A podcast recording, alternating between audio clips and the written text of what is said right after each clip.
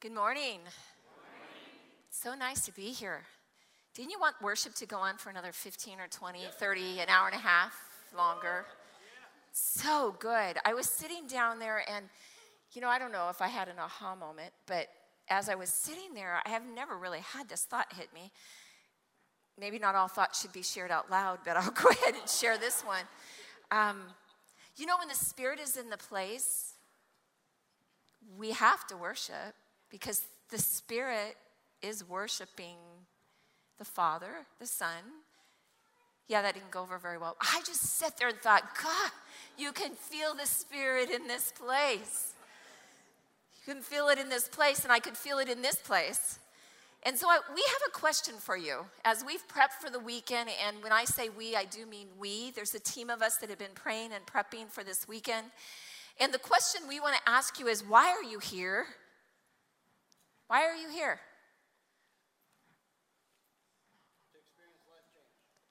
There you go, there's an answer.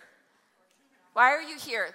I want you to think about that question and I want you just to internalize it a little in yourself. Why are you here?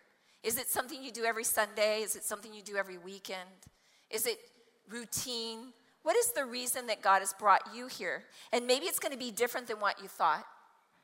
And I would ask that we would open our hearts to be ready for something that we're going to encounter the Spirit in a way that's going to be something new, something fresh. You know, um, in case I haven't met you, because there are so many, we've been blessed with so many new people. My name is Mary, and I do have the privilege of, of uh, serving on staff, but more so being a part of this community for, we're going on our 35th year. And I'm very young. I started very young. Uh, and we have been blessed to be part of this community. If you're new to the community, if it's the first time, I love the term Pastor Daniel used, if you're in the house, it's first time in, we pray that you come and feel like you're loved and seen and noticed because that's what this community is about. We're grateful for that. If you're uh, uh, participating online, we're grateful that you're with us. Um, and again, we're going to dig right into the message this morning. Pastor Daniel came into, we were having a meeting, and at the end of that meeting, he asked me if I would consider speaking on a topic. And the topic was how do we move forward when the past or present is too painful? I got that topic. Sorry. you know, in the last two years, you would have to agree that it's not been easy. There aren't too many people that I dialogue with that say, Oh, it's been so great. So many good things have happened. Now, I'm not saying good things haven't happened, and they don't mention that, but I am saying that's not the tone for the last couple years.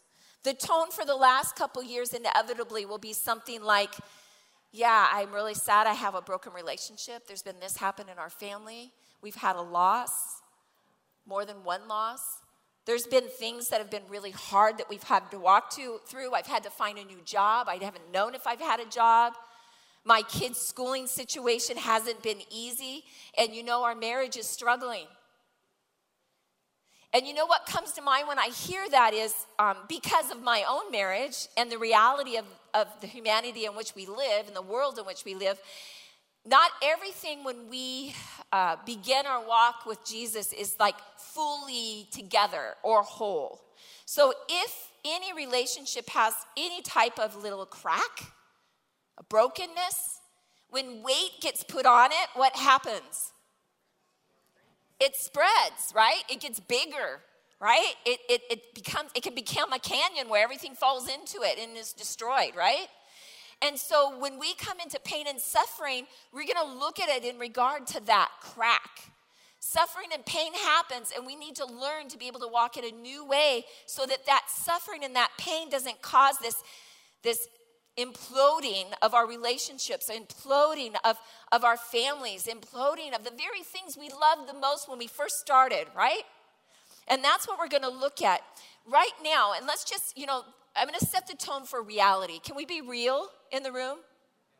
It's not always fun to be real, is it? I mean, it's fun to be real when we're in a joyous time, but when we have to look at things and really critique them, it's not always fun because we have to hear the good, the bad, and the ugly, right? So when we look at pain and suffering, we're going to take a moment and be really real about it. There is something that recently the Diagnostic and Statistical Man- Manual of Mental Disorders has added a category called prolonged grief disorder. Prolonged grief disorder. And that's just come to light because of the last two years. Matter of fact, experts are preparing for, are you ready? A severe bereavement time. You know, our adrenaline's going, we get through COVID, we're getting to the end of this thing, we're getting out of it, and now all of a sudden things are gonna, what's normal? How do we go back? Oh no, look at what has happened in our past. Look what's happened the last two years. We've kind of been in a cloud, and now we look back and think, what in the world happened? And that's what they're talking about. And maybe you're sitting here to, today and you're feeling like, yeah, that's where I'm living. Yep, that's exactly where I'm at, Mary. I'm thinking, what in the world has gone on? And maybe it's not just been two years, maybe it's been five years for you. Maybe it's been 10 years for you. Maybe it's been a lifetime for you. Maybe it was just yesterday.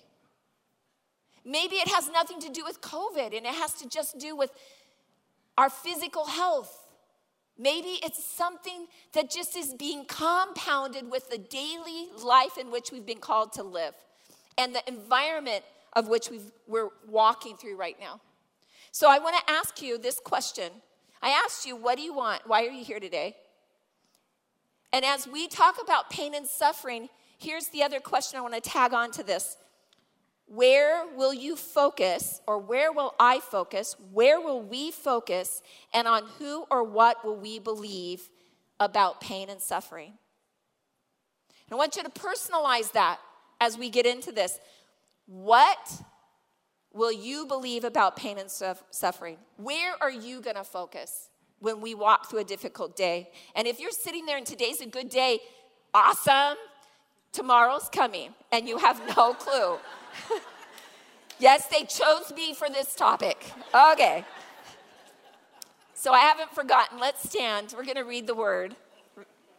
We're going to read two passages, Proverbs 4:25 and Hebrew, Hebrews 12, 1 through 2. And I'll give you a minute if you pull that up on your phones or open your Bibles. I think they'll be on the screens too. So Proverbs 4:25. Let your eyes look straight ahead. Fix your gaze directly before you. Hebrews 12, 1 and 2. Therefore, since we are surrounded by such a great cloud of witnesses, let us throw off everything that hinders and the sin that so easily entangles, and let us run with perseverance the race marked out for us, fixing our eyes on Jesus, the pioneer and the perfecter of faith. For the joy set before him, he endured the cross, scorning its shame, and sat down on the right hand of the throne of God. Let's pray. Father, thank you for your son. Thank you, Jesus, for the work on the cross. Thank you, Holy Spirit, for resurrection power in which you want to bestow upon us in our lives that we can walk in the fullness of what you've called us to. Father, as the word goes out, let it penetrate every heart. We are so grateful for the sustenance it brings to our life. We're so grateful that we can sit in the word this morning and we can let it penetrate our hearts, and that, Father, it would do the work it's to do that would bring us closer to you, Father. We would know you more this morning. We love you. We ask this all in Jesus' name. Amen. Thank you. You may be seated. So we're going to go through this this morning. Um, Hebrews 12, 1 through 2. We're just going to start right there. And the first, again, the question is, and let's just revisit it for a moment. You're, you're going to hopefully leave with it ringing in your ears when you leave today. Where will we focus and who or what will we believe about our pain? We're going to lay a foundation right now. How do we move forward when the past and the present is so painful? And here's a question. Again, I'm asking lots of questions, and I pray that one or two of them are going to grab you. Do you believe that in your pain and suffering, Jesus, through his Spirit, is present with you? Now we know we're going to say yes because we believe, but I'm saying, do you know? Do you experience? If we do, do you experience that peace in the midst of such turmoil, that the world can't understand? Do you extend, do you experience the extending of the power of the Spirit to overcome because you know on the other end of that there's something good in store? Now, that's not to medicate the suffering and pain. People use that in script, you know, something good's gonna come out of it, something's good, and you wanna throw an apple at them, right? Let's be real, that's not that's not helpful in the moment. But what is helpful is fixing our eyes on Jesus, knowing that He's with us and He will sustain us and we will overcome. And in that, there's a hope for something hope to know Him more. So, the foundation, we're going to look at Hebrews 12, 1 and 2, just that very first verse or first stanza. Therefore, since we are surrounded by such a great cloud of witnesses, and I really felt this morning that we wanted to look and get a little idea of who is this cloud of witnesses? They're surrounding us in this room as sure as we're sitting. I believe it. They're, they're cheering us on from the heavenlies. Who are they? Here we go. Who, through faith, conquered kingdoms, administered justice, gained what was promised, shut the mouths of lions, quenched the fury of the flames escaped the edge of the sword, whose weakness was turned into strength, and who became powerful in the battle. Women received back their dead, raised to life again. There were others who were tortured. There were others who were um, others who were tortured, refusing to be released. So that did you notice the turn? I just got to stop that for a moment. Did you notice the overcoming, slaying battles, or li- dragons, lions, all that kind of stuff. Now we're switching. And this is all based in faith. We've switched now. There were others who were tortured, refusing to be released so that they might gain of an even better resurrection. Some faced jeers and flogging and even chains and imprisonment. They were put to death by stoning. They were sodden too. They were killed by the sword. They went about in sheepskins and goatskins, destitute, persecuted, and mistreated. I love this next phrase. The world was not worthy of them. They wandered in deserts and mountains, living in caves and in holes in the ground. These were all commended for their faith. All of what I just read was commended for the faith. These people, none of them received what had been promised. Since God had planned something better for us, so that only together with us would they be made perfect. Why is that important when we address suffering and, and pain? Some really important takeaways. Our faith in Christ does not provide an automatic exemption from hardships, trials, or tragedy. Here's another one Difficult life experiences do not mean people possess less faith than those who are not afflicted or living in pain. Here's another one faith that enables people to endure pain is the same faith that enables people to escape trouble. The same faith that enables some to escape death. God is a miracle working God, and He has works and He does work healing. He can do it instantaneously, and He can do it through the medical profession. He can do it any way He pleases, and He does heal. The same faith that allows others to die victoriously. I have a friend, and she came when we first came to Calvary, and she's been gone about seven years, maybe eight years. I, I don't recall exactly. And we prayed every day for her healing on this earth. And God, she, she's healed, she's up in heaven. But you know what she left me? She's one of these cloud of witnesses. You know what she left me? She left me an example. I know by watching her life that she was so fixed on Jesus, she went uh, through the way of suffering in such a way that I know that I can do it too because the same God that was with her is the same God that's with me. So we all have a different course of life, but our goal is all the same. And that's what do we believe? Where do we focus? And what do we believe about pain and suffering? Faith is not a bridge over troubled waters. And um, oh, this is an, a younger group. Some of you don't know that song. Only musicians, probably. Faith over trouble. You know, and I've stopped every time because I, I cannot not mention this. Um, and it's a little side note, it has nothing to really do with this other than singing music. I was in the car, my, my daughter was about five. I think she's about five. She's little. And we're just letting it rip, right? We're singing in the car, and, and I'm like, you know, you look over, and she's like looking at you. And I, I, I stopped and I said, uh, something wrong? Or I, some, what's, what are you thinking? I said something like that. I don't remember. She goes, Mom, does it bother you that you can't sing?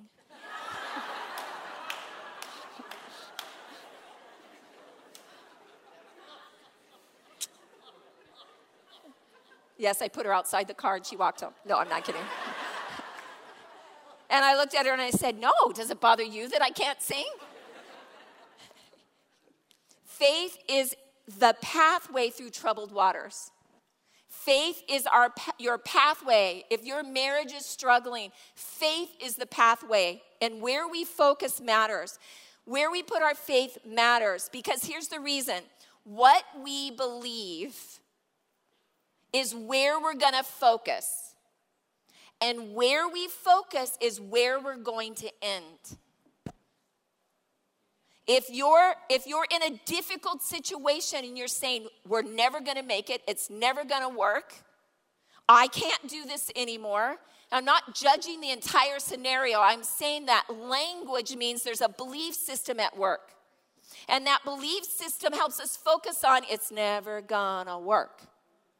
And then that belief system gets us to a point of where we act on it's never gonna work. Now, there are seasons where we all feel this way. But what God has called us to is to walk through pain and suffering differently in a faith that says, I don't see it, I don't understand it, but God is big and good and He has good things for me. So, how we move forward when the past or the present is too painful begins with this foundation of what do we believe? Faith is different. I mean, how it's played out is different in all our lives. But nonetheless, our belief system makes a big difference on how we live our life. Hebrews says, throw off everything that hinders and the sin that so easily entangles, and run with perseverance the, mark, the, race that's marked out for you. So, pain, nonetheless, is going to force us down one of two highways.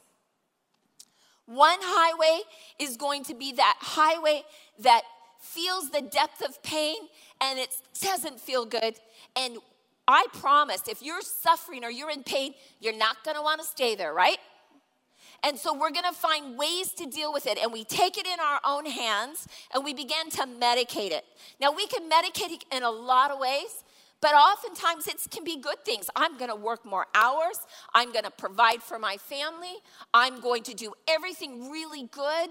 Because sometimes the suffering and the pain is something we've brought along with us from our childhood and we bring it along and it becomes something we become entangled in because we start to choose our way. We choose our things to help with that deep pain that's being pressed down into our souls. Does that make sense? And as we begin that road, it first is a hindrance to our faith. But then pretty soon our choices get us entangled. Have you ever been tangled up in Christmas lights? That's what came to mind. Entangled. Yeah, it put up the Christmas lights. So I get entangled in the lights. Now, if you're new to Calvary, you don't know this joke. It's kind of a family joke, and I shouldn't tell that kind of joke. But the story is that I'm the one that's always outside putting up the Christmas lights. I hired someone this year. yes, Ray knows. But anyway, entangled so much that we can't move, right? So, the way, that way is not the way that God's called us to live or walk through pain. The second path is what we're going to talk about, about now. Before we do, though, um, when we get entangled and we start pushing that pain down so far, uh, something called denial happens. Because we don't want to feel the pain, we don't want to walk in suffering, so we push it down, push it down, and we deny that it really it, something is really bothering us or is really painful. And that denial becomes generational. Because whatever we're medicating ourselves with begins to be inbred in our nature, and our DNA kind of takes over that I can be a perfectionist, the human part of our failing, our falling. And our kids pick up on it, and then they begin to do it. And then the pain is replicated in them. Generational sins birth. Now, let me give you an example of that. About eight years ago, Ray and I, um, well, Ray, for our staff, brought in um, Dr. and Ted Diane Roberts, and they came in to offer some counseling as we were going to, through as a staff some things and they wanted to check our emotional health and so they came in to give us this assessment how much trauma individually were we pressing down deep in our souls and so as we took the test um, and i asked my daughter if i could share this stacy was on staff at the time and she was sitting next to me and um, I finished, and I, you know, how you do it when someone's next to you taking a test. Like, what's your scores like, right? And so I looked over, and immediately I saw that her scores were higher than mine. And the higher the score, the more trauma. And her score was higher than mine, and I'm thinking, what? She's been raised in my house. That can't be. What's wrong with her? I was it's kind of scary when you think about it now, but that's how I thought. A year later, after obviously I wasn't dealing with my trauma, a year later I was in a worse place and I called Diane and I said, Diane, and I was sharing with her and she said one thing Hey, Mary, go back and take that test, would you please? So I went back and I took the test. And then I called her and said, Oh my word, I'm so messed up. My, my numbers are so high. And she corrected and said, You're not messed up. You just got some stuff you got to deal with. You've carried a lot of baggage along with you. There's a lot of trauma and pain and suffering that you just kind of wore well until you couldn't. And that began my journey towards dealing with my pain. And maybe you're sitting here and you were like me when I first took the test, and there's a little denial there. Oh, Mary, Oh my gosh, do I really have to listen to this message? I thank God that He sent people to help me push into it, to break free from the denial. We wonder why our kids are angry, frustrated, lonely, fearful, and sad. Reality, I told you, maybe they're replicating the weight of the parents' pain and grief. Maybe they need someone to show them how to move forward through their pain. But here's this, the thing that's so important to us when we, light of fixing our eyes on Jesus, is we can't give them something we don't have. We can't show them a way if we don't know the way ourselves. We don't know how to reproduce, not reproduce childhood wounds if we haven't dealt with our own because we're just going to reproduce them in our kids. So, denial of pain and wounds, taking matters in our own hands, just means that as we medicate the pain, we're not conscious of the effect that's going on. And our beliefs have dictated a need that we must do something because God's not big enough, or we don't even know God exists. We forgot the way so we're going to change the question a little bit. What role will the pain and suffering play in helping you and me move forward in the way as we reach for the goal? Now, the goal in Hebrews is, is it, there's a lot in there. We're going to focus on fixing our eyes on Jesus. Fixing our eyes on Jesus. Because to know Jesus is to know the way, the truth, and the life, right? John chapter 14 is beautiful. When you guys get home, be sure and read through it. Read through all of chapter 14.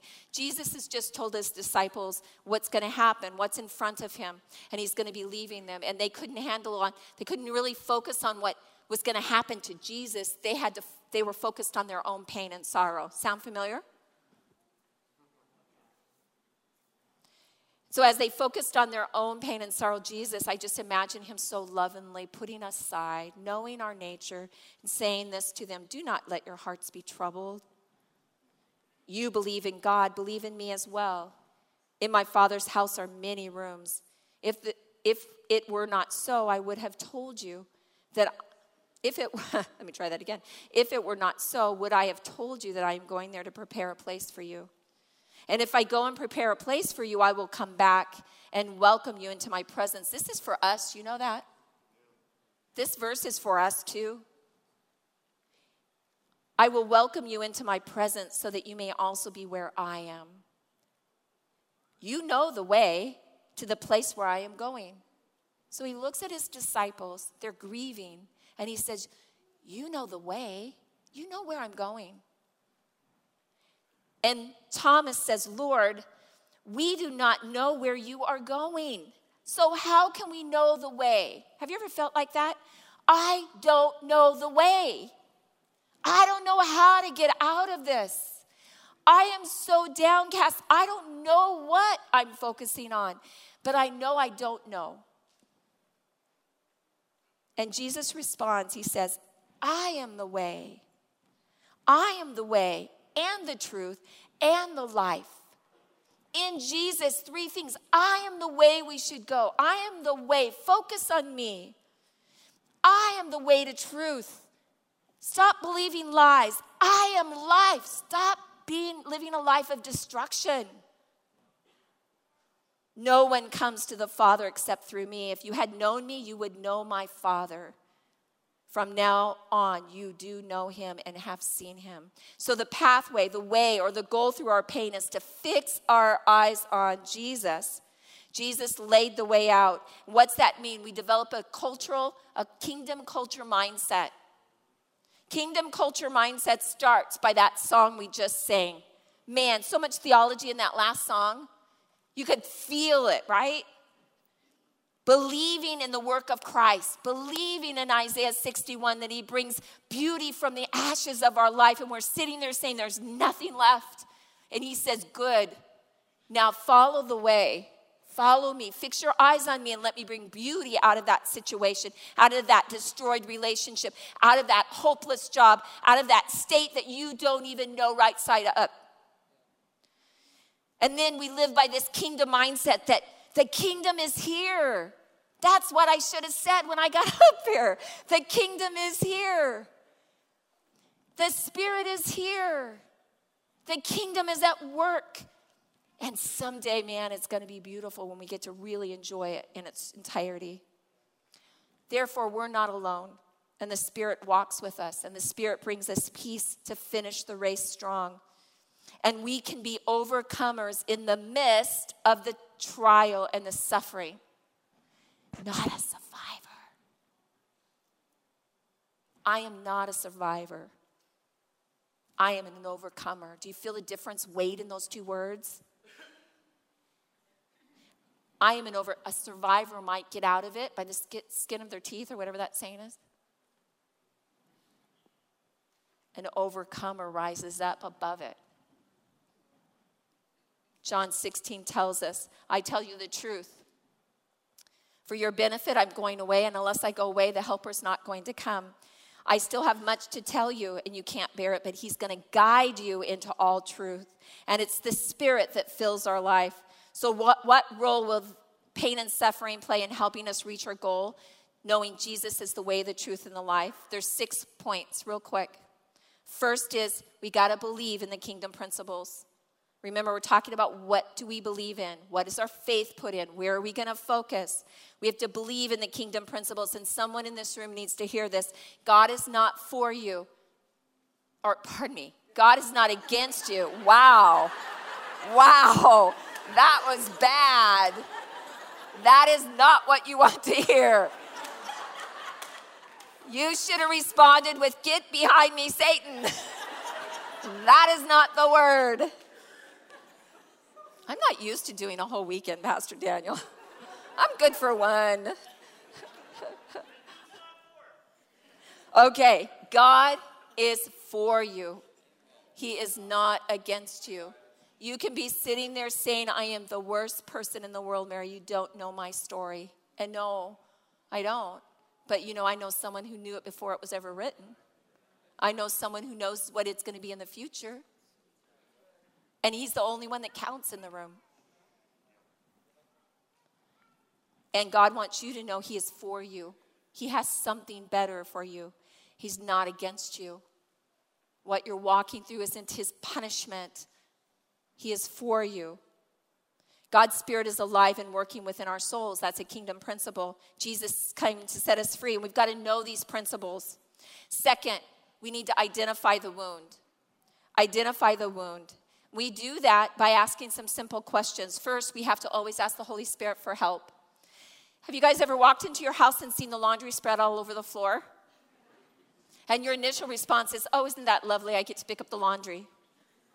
No, you say, Whoa, why don't they listen to me? Why don't you listen? I've told you more than once, to pick your clothes up off the floor. And we kind of have this overreaction of something that could be very little. But we overreact and we rant. How about this when you walk in from work and whoever's been home all day um, has bagged up the trash and you walk in first thing long day and they say, Hey, so good to see you. Could you take the trash out for me?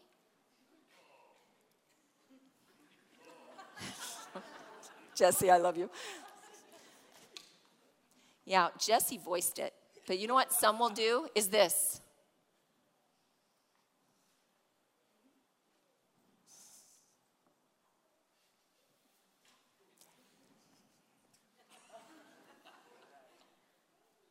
And then whoever it is says to you, Did you, hey, did you hear me? Could, do you mind taking that trash bag out? And then you go,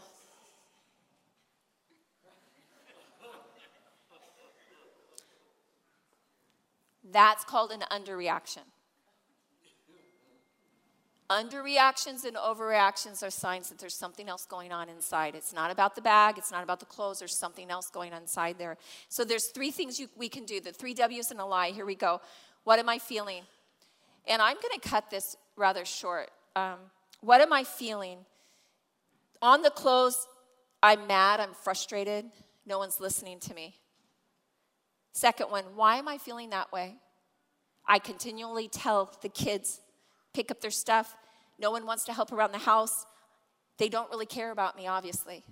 They don't care that I'm working long hours. And then we go, when did I first feel that way? You know, I remember talking to my dad, and all he would do is respond in this anger. It's like he couldn't hear me. And I know he didn't love me. And right there, the enemy has slipped in in that, in that wounding moment. And it doesn't matter their intention. That wounding moment and a lie's birth, you are unlovable and no one cares for you.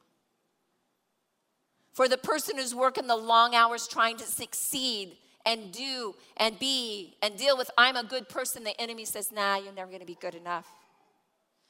See how the enemy slips in there?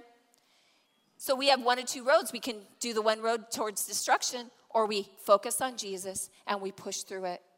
And we do that by grieving the loss and the pain. And we only do that in community.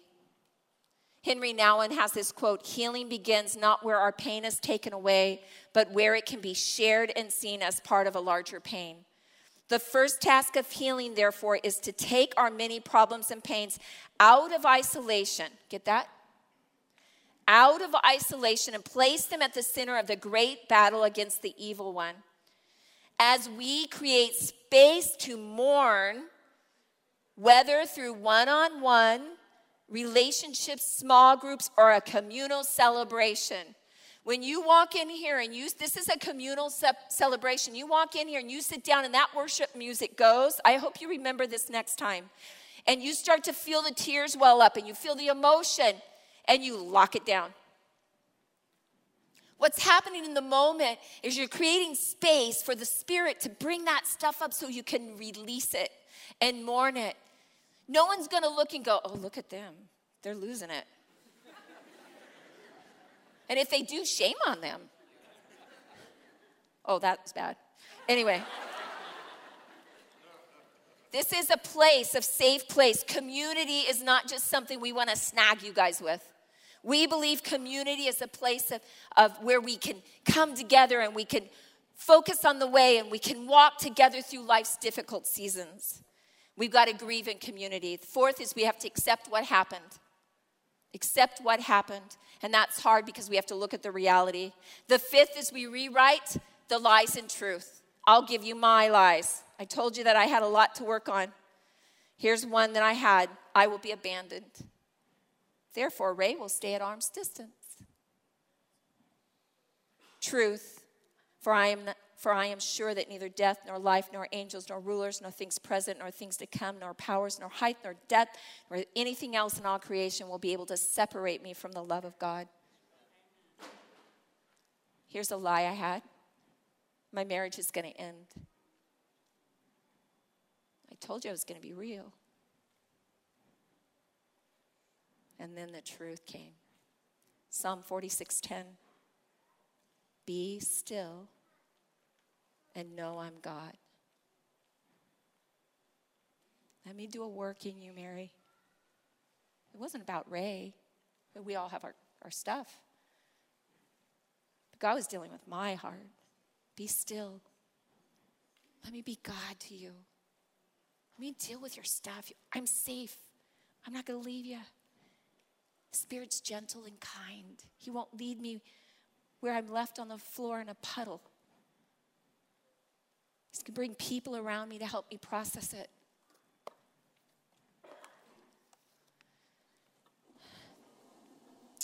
Like I said, we've been praying for you guys.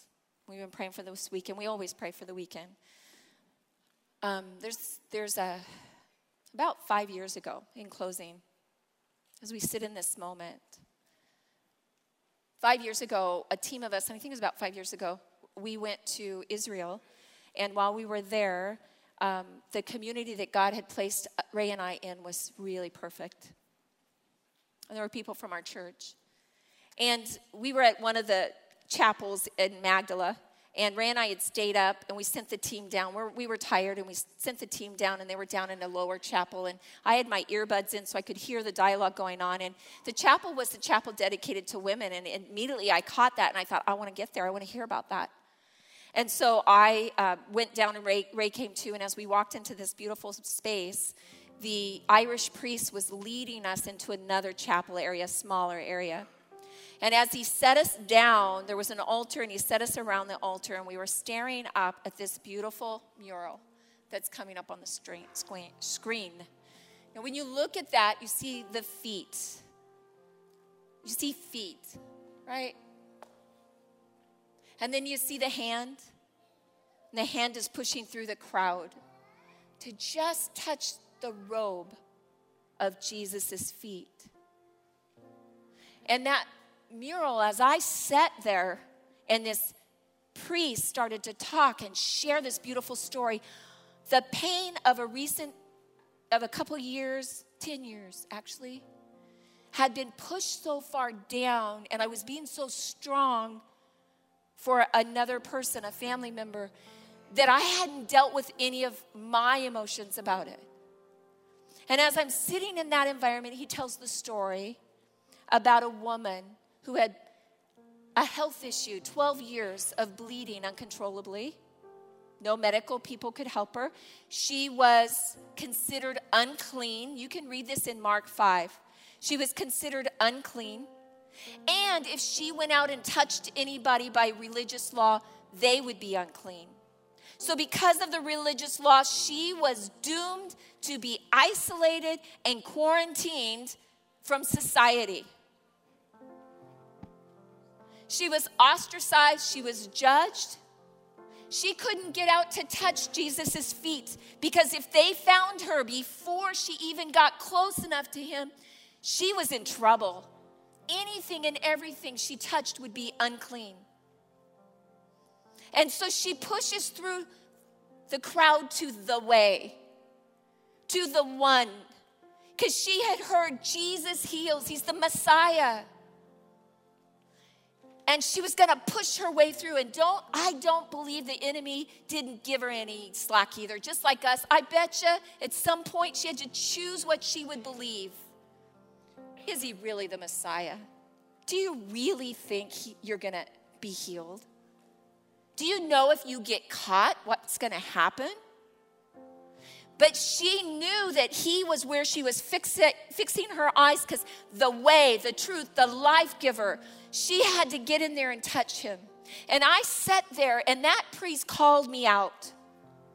I broke out of a moment of where I didn't even realize I needed to touch Jesus. I needed the way, I needed Jesus to overwhelm my circumstance. And let me just grieve. Let me just leave it at his feet. And you know what he does? He never leaves us without giving something back. And when she touched, what happened? Power went out and she was healed. And Jesus flips around and says, Who just touched me? Now there was a crowd around, and the disciples said, How can you say that? There's a crowd all around you. But he knew because the kingdom had been established in that woman's life. The kingdom power had just left him. And for the reason for the kingdom, he said, No, my power, there's power has gone out. And that woman had to be made known, and she had to come out from the dark. She had come out from the crowd, and she confessed, It was me, and here's what happened. And his response was to her, Oh, you disobeyed the law. No, his response was, Daughter, your suffering is over. We're going to play a song. And we don't, this is not preformed that we're trying to motivate anybody to do anything, but here's what we believe we believe God's in the house, we believe the Spirit's in the house, we believe that there's one or two or more of you that have walked into this building and you feel like that woman who had no control over her situation, no control over her health. And as you walk into this space, we just want you to sit in it because God wants to meet you. Jesus, the way, wants you to lift your eyes up, focus on Him, and let Him be your healer. Let Him be your comforter. Let Him wrap your marriage in, in His arms. Let Him be what you need today. They're gonna play a song, we're gonna dim the lights. And if you want to be like that woman and get out of the crowd and come down here and make a, a statement that says, Jesus, I'm fixing my eyes on you. You are the way. And I will not listen to the lies, and I'm going to focus on you and then we will pray with you. And we will believe you're going to leave here different. So let's just sit in it, okay?